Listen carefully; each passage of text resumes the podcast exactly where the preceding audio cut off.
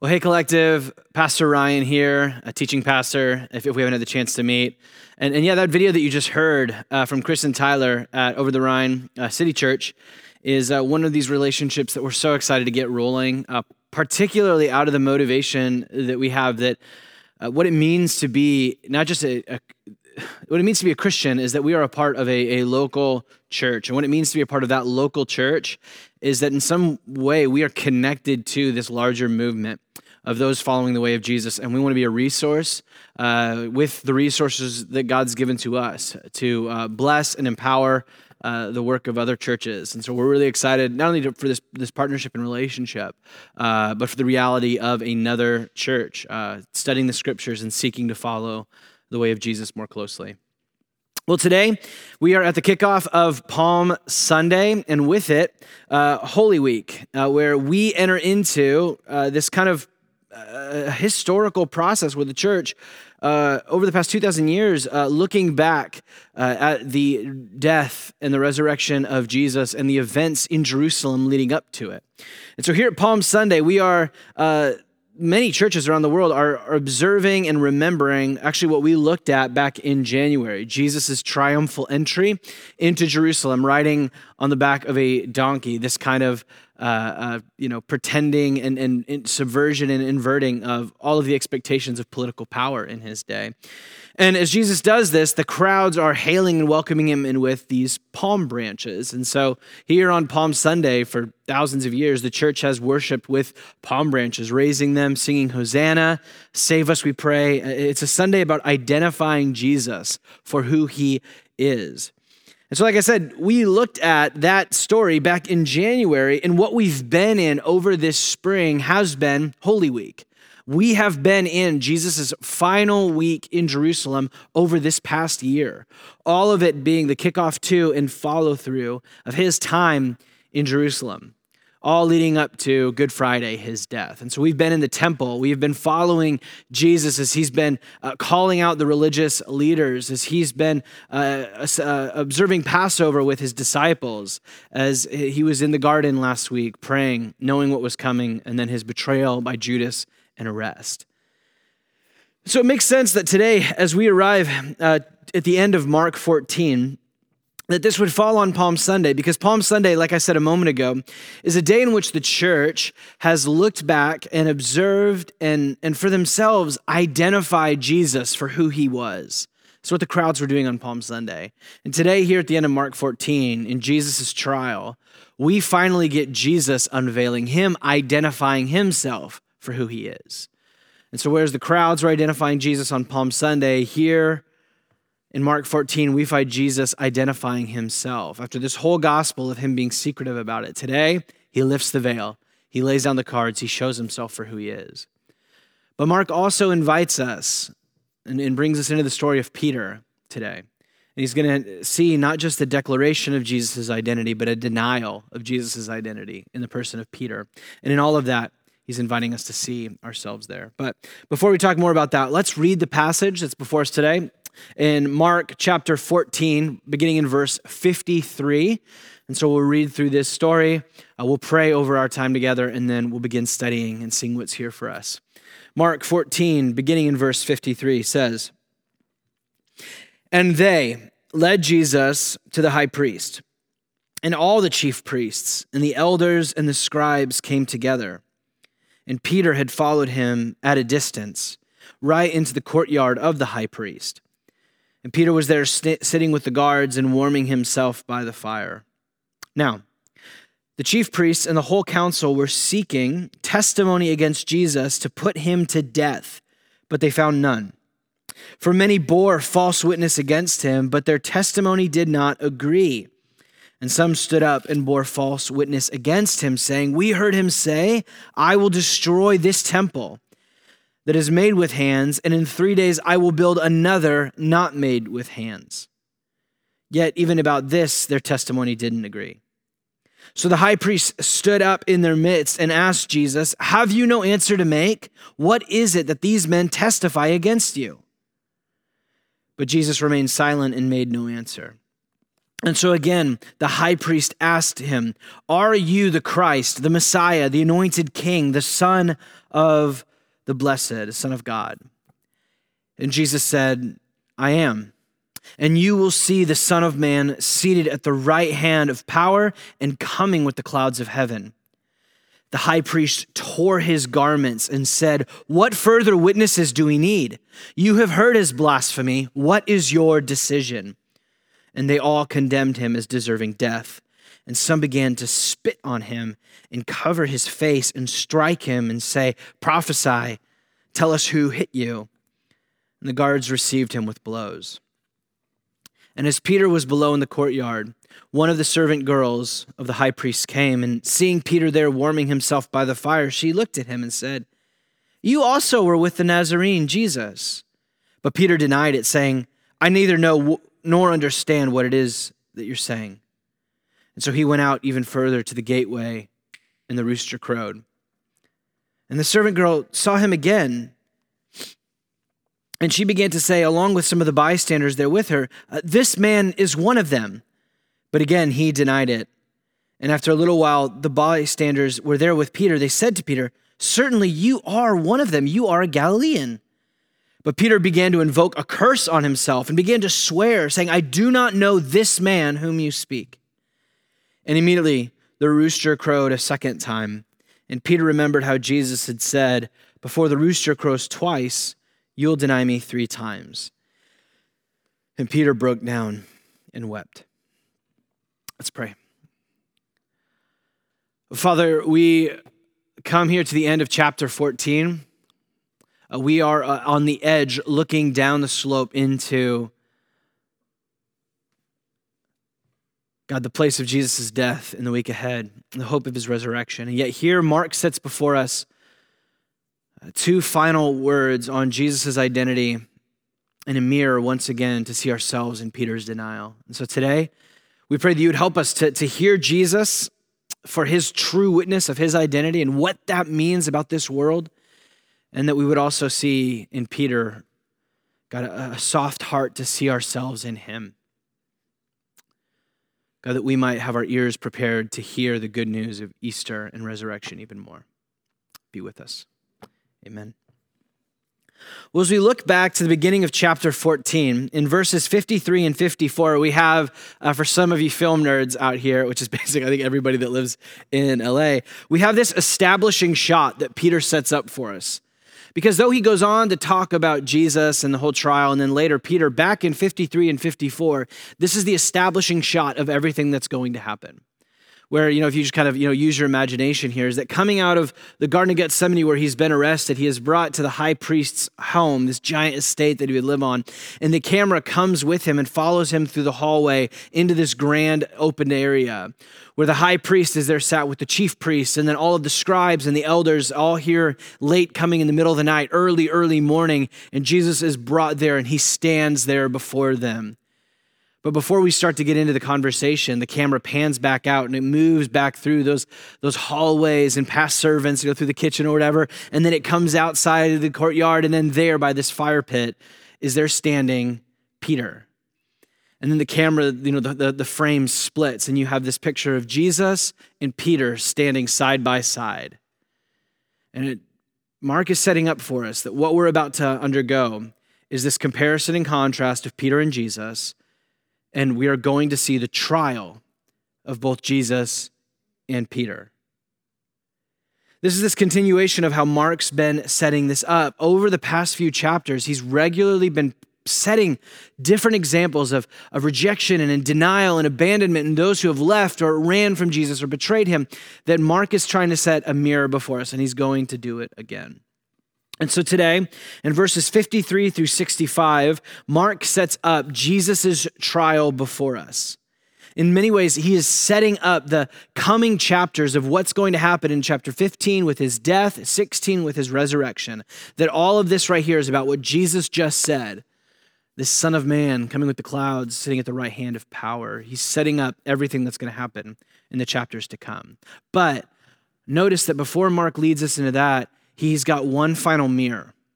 One more time for us to look at one of the disciples of Jesus, here his closest one, Peter, to see ourselves because it's almost like we can't read about his death and resurrection until we really see ourselves in Peter. But let's go back to the top. Let's look at Jesus' trial here. Back in verse 53, and then as it begins to move forward in 55, as the camera comes back to Jesus' trial.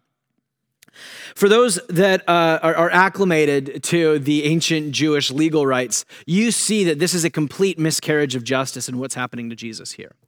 Uh, b- based off what we understand from archaeology and, and historical studies, and, and even just the, the law, the Old Testament, and the way that this sort of trial should have gone about. It should not have been late in the middle of the night. It should have been in the middle of the day. Uh, it should not have been at the high priest's home hidden away. It should have been in, in the public arena at the temple. It should not have happened uh, in the middle of the night. It should not have happened in the temple. It should not have happened over one night right? Uh, it should have been actually over at least two nights where all of the jury has the chance to sleep on it, consider the charges before they come forward and make the decree. So everything's happening here in this miscarriage of justice. On top of that, where in verse 55 we see that they've already got a verdict before the trials even started. Did you see this? In verse 55, that the chief priests, the whole council, were seeking testimony against Jesus to put him to death. They are not looking to figure out what do we do with Jesus? Is, he a troublemaker? Is he legit? They want him dead, which is why they arrange for false witnesses. It says liars. People are going to bring false testimony, which again is, is the, the sad irony of these are the teachers of the law who are breaking the law. They, this is 10 commandment stuff. Do not lie, do not bear false witness. And they're conniving and bringing up as many as they can to put Jesus to death. This whole thing is a miscarriage of justice. And so in verse 56 and 59, we find the first charge they bring against Jesus through these false witnesses and twisting of his words.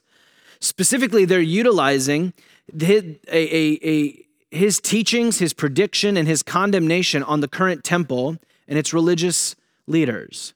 That if you've been with us through this year, what has been Jesus' common thing that began with Palm Sunday? He rides into the temple, he's turning over tables, the whole system has got to go. And so they take this and his teachings about the temple and they turn it over into him actually saying he's going to do something about the temple. The first charge they bring against Jesus and his call of destruction and tearing down the temple is that of domestic terrorism. They're trying to name Jesus as a domestic terrorist who has come to destroy the temple. They're utilizing and, and misunderstanding his words, or maybe they do maybe understand, but they're they're taking them out of their context of what Jesus is, is in larger context saying. so the first charge is they're going after Jesus as domestic terrorist, that he's here to destroy the temple. He doesn't answer to their charges, and they can't get a witness to actually line up. Everybody comes forward trying to claim something about him, but they can't get witnesses that agree.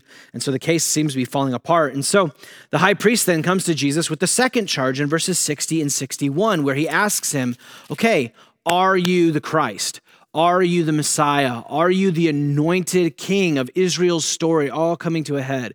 Are you the Son of the Blessed, the Son of God? Which for us, we tend to hear Son of God and we bring in our, our later understandings of Son of God being connected to God the Son and who Jesus is in that identity. To call the Son of God was throughout the Psalms as a way of talking about a, king, about a Messiah, about the anointed figure. So he asks, Are you the anointed king? And in here, again, he's asking, we know He's not legitimately wondering, is this guy the Messiah, the king? What he's trying to do is find a way to put him to death, as we just read back in verse 55. And so, what he's trying to find here is he's moved from the domestic terrorism charge against the temple to now one of sedition and, and overthrowing the Roman government, specifically Caesar. And so he says, Are you the Christ? Are you the Messiah? If you can get him to say that he's the king, then we can, we can hand him over to Rome, and Rome will take care of him for us. And so in verse 62, here we have Jesus declares his identity. Now, like I said, this is a pivotal moment in all of the gospel because throughout the gospel, Jesus has never once explicitly come forward and said his identity. We've had demons saying it, We've had disciples saying it. We've had the, uh, God Himself at the Transfiguration. But Jesus has always used this kind of language veiled in Son of Man, right? That He's talked about. He's never explicitly said who He is and how this all comes together. And here in verse 62, Jesus removes the veil. He takes off the mask. He unveils Himself. He self identifies Himself.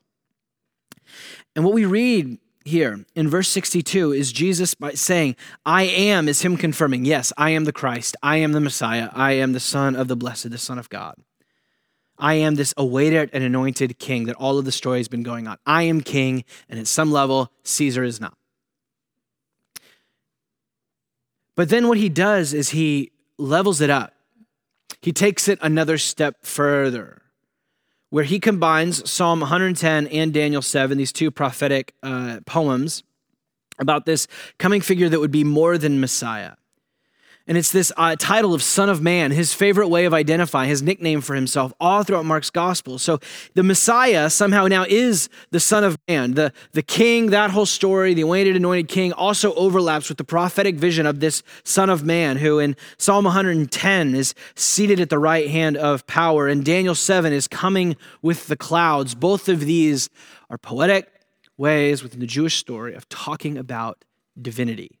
Sitting at the right hand of power is sitting, sharing in the reign and rule with God. Coming with the clouds is this language of, of not simply, you know, flight, but, but heavens, the clouds, the, the belonging to the Creator God and then His self identity. So Jesus is here saying, I'm more, here he is, the veil. I mean, you could just do, we could do a whole sermon here, so I'm trying to, to, to not but it's so Jesus here is taking all of the messianic expectation of the Old Testament and now he's merging it with the Son of Man prophecies of Daniel 7, one like the Son of Man who would sit at the right hand of power, and Psalm 110 of David's Son and David's Lord. We looked at this back in Mark uh, uh 12. And he's bringing all of these things together here in this new profound way that's breaking categories but also unifying them. Jesus is identifying himself not just as the human king that has been anointed, but also as God himself come to rule his people. Even more than that, many point to the fact that Jesus, when he says, you know, are you the Christ? He says, I am. This phrase that in the Greek points back to the revealed name of God within the Hebrew, within the, the Greek scriptures. Ego, eimi, eimi connects to Yahweh. The, the whole story is in some way this I am, you know, is God's name. And so in some way he's saying, yes, I am and many will point to, and also at the same time, in the midst of his claims to divinity, he's also utilizing the divine name in some way as a part of all this. And so, in the midst of all that's happening here, Jesus is identifying himself as God, as a first century Jew would understand. And that's why it's not lost on the high priest and company. 63 and 65, he rips his clothes and he charges out with the third and final charge of blasphemy blasphemy, the audacity to ascribe God's honor to oneself, to equate oneself with God. All of this goes back to the very beginning of Jesus' ministry in Mark chapter 2 where Jesus is going around forgiving people's sins, and the scribes are there calling out blasphemy on him. The audacity to think you have the, the ability and power to do what only God can do, which is forgiving sins. And so from Mark 2 all the way to Mark 14, Jesus has been showing himself as doing and now claiming what only God can do and claim. And this is what they crucify him for. The final charge of blasphemy here is powerful, even if in some way indirect, proof of Jesus' claim not just to be human Messiah, but God in the flesh, God and human. That Jesus was condemned and then, and moving into chapter 14, crucified for his declaration of not just being king, but, but God king. And this is what stands before us, and something that we have to wrestle with, in particular for our friends who love to identify and see Jesus as a good teacher. Or for those like Bart Ehrman who would say that Jesus uh, never identified himself as God. This is what the high priests handed him over to death for. They tried to get him on the domestic terrorism. They tried to get him on the sedition claim, but it is the blas- it's blasphemy. It's the audacity to claim himself as sharing within the divine identity. This is what he was crucified for. We have we need to face this and deal with this. And what's so profound is that Jesus, in claiming himself to be the divine king, God become human to rule and reign over his people and to inaugurate the kingdom of God, that as he makes his claim that that is the thing that he's going to be crucified for, and in the paradox, the turning around, is that is how he's going to inaugurate his kingdom.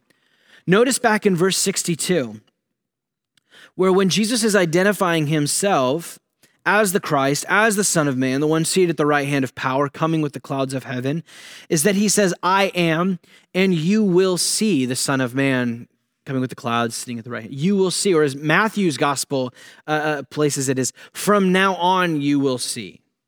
So, regardless if we pull from Mark or Matthew's version, Jesus says, You will see the Son of Man at the right hand of power, the Son of Man in all of his glory as the Messiah and King that God has sent. You will see, and he says that not after his death and resurrection, not after his cross, but before it. This is part of the story of what we're going to be looking at on Friday at 6:30 for our Good Friday service. Is that the cross is the enthronement of Jesus. That the cross is how Jesus, how God becomes king in a new and profound way. It is how the kingdom is inaugurated. It's the paradox of the stories. The cross is when you will see the Son of God. But as Jesus makes this claim, the mob begin to, in some sense, enthrone him as they beat him, spit upon him, and mock him. Charging him with blasphemy in some way here, they commit it themselves as they attack God in flesh himself. And so here you have the priesthood of the temple. Those who should have been the first to welcome are the first to attack the king. And this story continues on Friday. But Mark's camera now, like we've been setting up with the establishing shot, Mark's camera doesn't continue like we would think with this story. Where in Mark 15, it picks up and Jesus moves straight from the high priest, moving over to go and see Pilate. But the story doesn't, right in the middle here, Mark has one last thing, little detour for us to see before we can move on to the cross. One last thing for us to spend some time on, and that is Peter. And what we find within Peter is that, like Jesus, he undergoes himself these three different charges and all of these ones are not about who are you? Are you domestic terrorist, seditionist? Are you are you a blasphemous? But are you a disciple of Jesus? And on all three counts, he denies.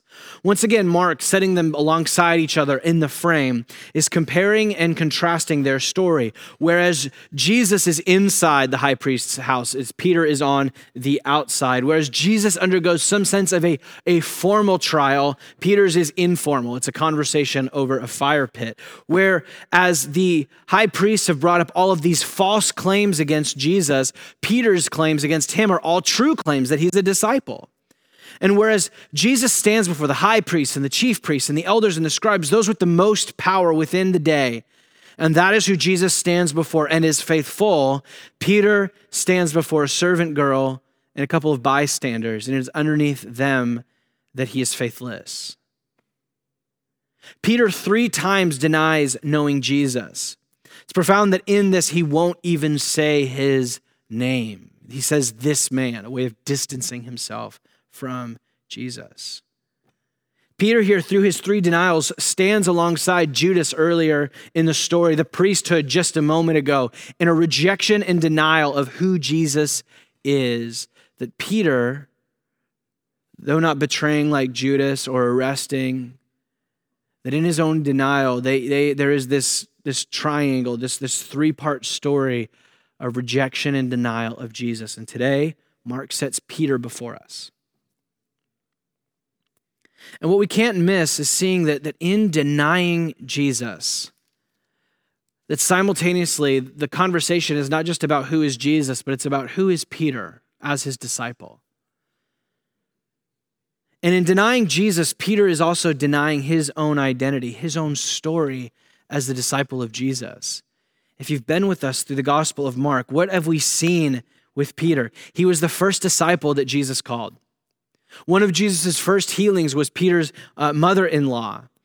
Peter has been witness to each and every one of the miracles. He has been with Jesus through the past three years in all of this teaching. He was commissioned as an apostle by Jesus. He is the only disciple that walked out on the water with Jesus. He sunk for a bit, but he had that alone. He was the first disciple to identify Jesus as the Messiah. He was there at the transfiguration, hearing the voice of God say, This is my beloved Son, listen to him. Peter is the one, I mean, in denying Jesus, he's denying the, the the miracles of, that is his own story. And for all the false witnesses inside, here outside by the fire pit stands arguably the best, true, faithful witness to the whole story of Jesus' identity and who he is, and he's denying the whole thing. In, in renouncing and denying Jesus, he's not just denying his, his, his rabbi or his teacher, he's denying the claims that Jesus just made about himself. He's denying his king. He's denying his, his Lord. He's denying his God. He is denying his own story and his part within the story of God, his own identity here. And so the paradox here that's, that's I've just been chewing on this all week is back in Mark 8, Jesus said that in order to follow me, you must deny yourself. And here on the reversal, a few chapters later, is that for Peter to deny Jesus, is to deny himself, but not in the right direction. That in some sense, there is a denial of ourselves that leads to life, and there is a way of us denying Jesus that actually leads to death. Because Jesus, Jesus, if he is who he claims to be in those verses a moment ago, then he's worth everything.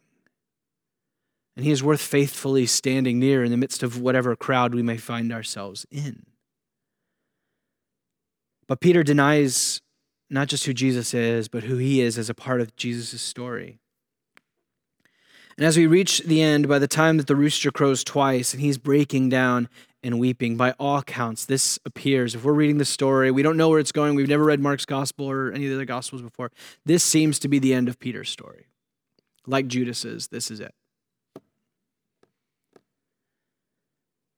So the question that we have to ask is what caused Peter to do this? this? The same individual who hours earlier at the Passover dinner was promising Jesus, I will not, though everybody else does, I will not follow away Jesus. Even if I must die, he says, I will not deny, I will not betray you. Just hours ago, he was swinging swords at high priest's aides, and now here he is. He can't stand faithfully by his witness to, to this, this little servant girl. What causes this to happen within Peter? Like with Judas a few weeks ago, Mark is silent on the why. This could be his confusion as just what in the world is happening. It could be fear. You know, these guys saw me cut off one of the aide's ears, or he's looking into the courtyard, from the courtyard into the house, and he's seeing Jesus undergoing this trial and now being beaten, and he's afraid for his life. It could be his exhaustion, his spiritual emptiness at some level that Uh, many would point out too, that we had Peter failing to pray three times last week, and now we have him denying Jesus three times. But like with Judas, Mark leaves it up for us to consider because here he is giving us one more mirror to see ourselves and to ask, why would, why do I deny Jesus? Because in this passage, it is not just Jesus and Peter on trial, but you and I. That Mark is telling this, this story, this example of, of placing Peter's denial right here and not before it and having the narrative. He, he purposely breaks up Jesus' whole process of him moving towards his cross and puts Peter right before we keep moving. Right after we hear who Jesus is, we get one final time for someone, one of his disciples, to identify and hold with him to the last, to even to death, like Peter says, I will stand with you. That he would have in some way ran into the room hearing this. They're looking for a, a witness, and he would have run in and said, you know, that that I, this is who he is. I know this is who he is. That this is I've seen the witness that you guys are. And even if it would have been him crucified, I mean, I you just think it's left open to the imagination. But what would have happened if Peter would have run in and been crucified with Jesus? Would he have joined him in the resurrection? Like what, what would Easter Sunday have looked like? Well, we it's left left conjecture because this does not happen. You see, Mark has set Peter, as with Judas in the past few weeks, as with all of the disciples throughout this gospel, for us to look at and see in some way a mirror, for us to reflect on our own stories, our own, in some way, our denial of Him. To see back at the Passover dinner and Peter's promises to faithfulness and loyalty to Jesus, our own declarations of, of faithfulness and following Jesus, that, that could have been in our baptism, or that could be every single time that, that it had, whatever it is, happened that we promised, I'm going to do better next time. These promises and commitments to being faithful, that we would see our own promises of faithfulness to Jesus. And also to see in Peter's denial before the servant girl by the fire, our own denial of Jesus, not before powerful courts and these formal trial systems, but in our everyday lives. Sitting by the fire pit, on our way to work, in our homes throughout the week, that, that the greatest denials that happen for us are not like Jesus in the formal courts, but in the informal little moments of our lives and to see in Mark's absence of a reason of why for Peter's denial that we might begin to ask and fill in our own reasons to name why we deny Jesus, why we deny his lordship, why we deny him as our king, as the, the Son of Man, as God in the flesh who has come with power, seated at the right hand of God, the one who can forgive and guide us into true life. Why do we deny him? And why we do we deny vocalizing and pronouncing him for who he is? Is it because of comfort? And the discomfort that comes with claiming ourselves as belonging to Jesus? Is it for control and the fact that there's some area or all of our lives that we refuse to let Jesus speak into? Is it out of confusion in the midst of a, a, broken world and we're not entirely sure what to do and how to follow Jesus and how this all comes together? And so we just kind of set it off to the side and we just figure it out for ourselves. Or is it just from complacency? This spiritual apathy where we just continue to walk through our days on cruise control, asleep to the lordship of Jesus in our lives, the kingship of Him in our lives. This mirror that He set before us with Peter and his promises to faithfulness, his denial, and the everyday rhythms of his life, and his, his absence of a reason why for us to read in our own, all builds up to in Peter's three denials, our own repeated denials of Jesus and who we are as his disciples, because for a Christian, our identity and the identity of Jesus are in some way, this is what Ephesians post Mark's gospel is where we're going, is so interwoven within. That for some level, for us to deny Jesus is for us to deny who we are in him.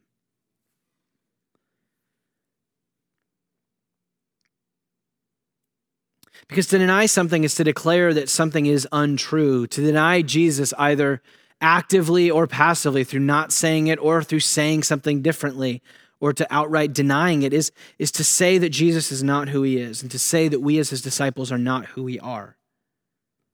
And this can happen like we see here with Peter in our words, often within our in my own lives it happens less often through my words and more often through our works. As the Apostle Paul would write in his letter to Titus, they profess to know God, but they deny him by their works. That there is a denial that can come like Peter in our words or in our works. A denial through us either saying we do we are not a Christian, we don't identify as a follower, or by actively not telling people about Jesus, or through our works what this may look like, just to pull from Mark chapter 7, the teachings of Jesus on what he identifies as being these forms of denial of his lordship. He talks about things like murder, but going deeper than murder, talks about those of us who harbor anger towards another, that we have murdered them within our heart. This sort of anger that, that leads to a sort of inward or even an outward violence, one that is the opposite of his lordship in the kingdom of love. Jesus talks about a way of denying him of adultery. Again, just like with murder, saying that there is also at the same time both an externalization of that when it takes us to another, but also an internalization in lust, which is the opposite of dignity in both of these cases, and in purity and, and a promise. Theft, which is the opposite of generosity, instead of giving to others where we take from others. Sexual immorality as opposed to purity, coveting as opposed to contentment, wickedness as opposed to the pursuit of justice, deceit as opposed to truth, sensuality as opposed to the kingdom of purity, and envy as opposed to kindness, and slander as opposed to encouragement, and pride as opposed to humility, foolishness as opposed to wisdom. To see that, that behind every single one of these things is not when Jesus gives his laws and, and, and, the commandments and what it means to be his follower, and these are these not Jesus, these are bad things. He's saying that I there is a unique sort of kingdom that I am building. And for those who either by their words reject me or by their works walk and live in such a way that is counter to the kingdom that I am dedicated to building, these are the sort of things of what that looks like. And if you don't find yourself somewhere in this list, then you are not paying attention and you are not listening. To find harbored anger and bitterness within your own heart directed towards someone else. To find a way of viewing others, to viewing our own sexuality as something that is inward directed. To find so often that, that on the, the road towards a call towards a kingdom of generosity, that, that, that we may even outright theft or hoarding, which John the Baptist refers to. Hoarding is stealing from the, from the poor, having more than you need. Foolishness and getting caught up in what the Apostle Paul talks about as being conspiracies and foolish controversies as opposed to the way of wisdom. Pride and arrogance of determining the right way and that everybody that doesn't see eye to eye on the way that I want things is, is wrong and they need to be corrected. Impatience versus patience. There's a hymn that goes with the story that we're reading today. It says, uh, Oh, my soul, oh, my Jesus. Judas sold you for 30. I have done it for less. Oh, my Savior. Oh, my soul. Oh, my Savior. Peter denied you three times. I have denied you more.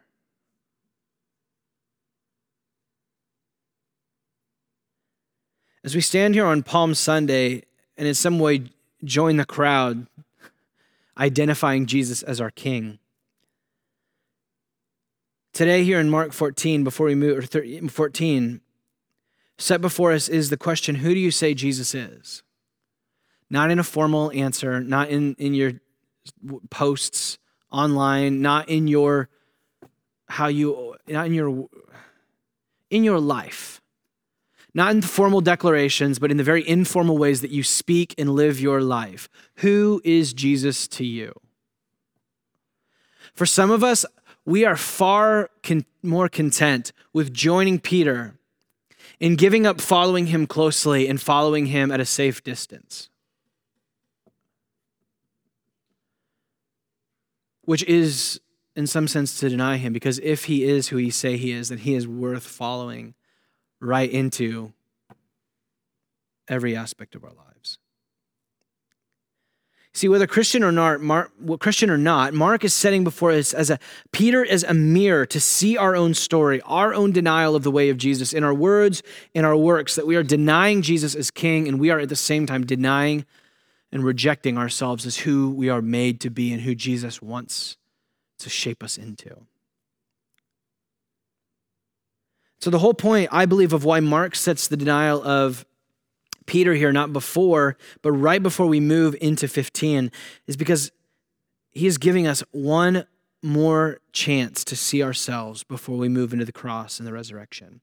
One more chance for us to join Peter in some way being broken down, where we refuse to give excuses for our sin, where we refuse to stop denying the problem and naming it, of pretending that I've, I've got it all together, or sweeping our sin and shame under the rug, our guilt and fear, and hiding it behind the furniture so that we can pretend that things are all put together. At some level, Mark wants us to join Peter in hearing the rooster crow and identifying and seeing the fact that we have denied Jesus.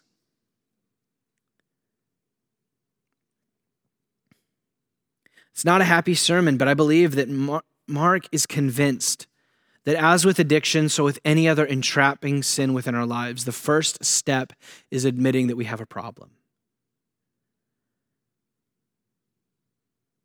Because it is not until we get to that place, I believe, where we join Peter, brokenness and even in weeping, that we are truly ready to receive the cross and the resurrection for the gospel that it is. It is not until we name our hopeless state, I believe, that we can truly join within the triumphal crowd singing, Hosanna, save us, we pray. That until we have named the depth of the darkness within our own hearts and within this world, the cross will always be a weird story to us and the resurrection a happy Sunday. But we're not really able to identify why. Until we taste the bitterness of the reality of us being, as the Apostle Paul put it, dead in our trespasses, until we taste the bitterness, we are incapable of tasting the sweetness of the empty tomb. It is not until we hear the rooster crow that our ears are ready to hear the gospel. And so, what I'm inviting us into over this next week is a week of prayer and a week of repentance and confession even fasting, as is common throughout church history, that as we make our way to Good Friday, we take time and we sit ourselves on the ground with Peter. And we name, we vulnerably name and identify our sin, our brokenness. We identify ourselves and the deep need that we have for someone to save us. So, my prayer is that today, even in this hard word that has been as hard for you over these past 39 minutes as for me over this past week, is that in effect we might hear the rooster crow and look back over our lives up to this point, this week, this month, and that we might allow the weight of the denials, the weight of the brokenness, the weight of the failure to be the disciples or the humans that we desire to be, to let that sit on us. And, and the reality is that there are some of you that you carry that all the time. And, and I just want you to hear there's hope coming for you, and there is hope for you in the cross and empty tomb. But for many of us, myself included, we are far too prone to sweeping our shame and our guilt and our fear and our brokenness and our sin under the carpet. And we need, a, we, need, we need a Mark to give us this text before we move forward. And so, for all of us, I'm inviting us into a week of repentance and confession. For those of you in discipleship groups, to vulnerably name, to vulnerably name your denial of Jesus, to confess your sin so that we may be healed, as, as James writes because I, I am so convinced within my own heart, and I know this is what Mark is doing. We have got to carry all of our, we've got to go through the house, we've got to do some spring cleaning and drag out all of the mess within our stories. And we got to carry that with us as we follow the story to the cross, because it is precisely there that Jesus wants to receive that from us.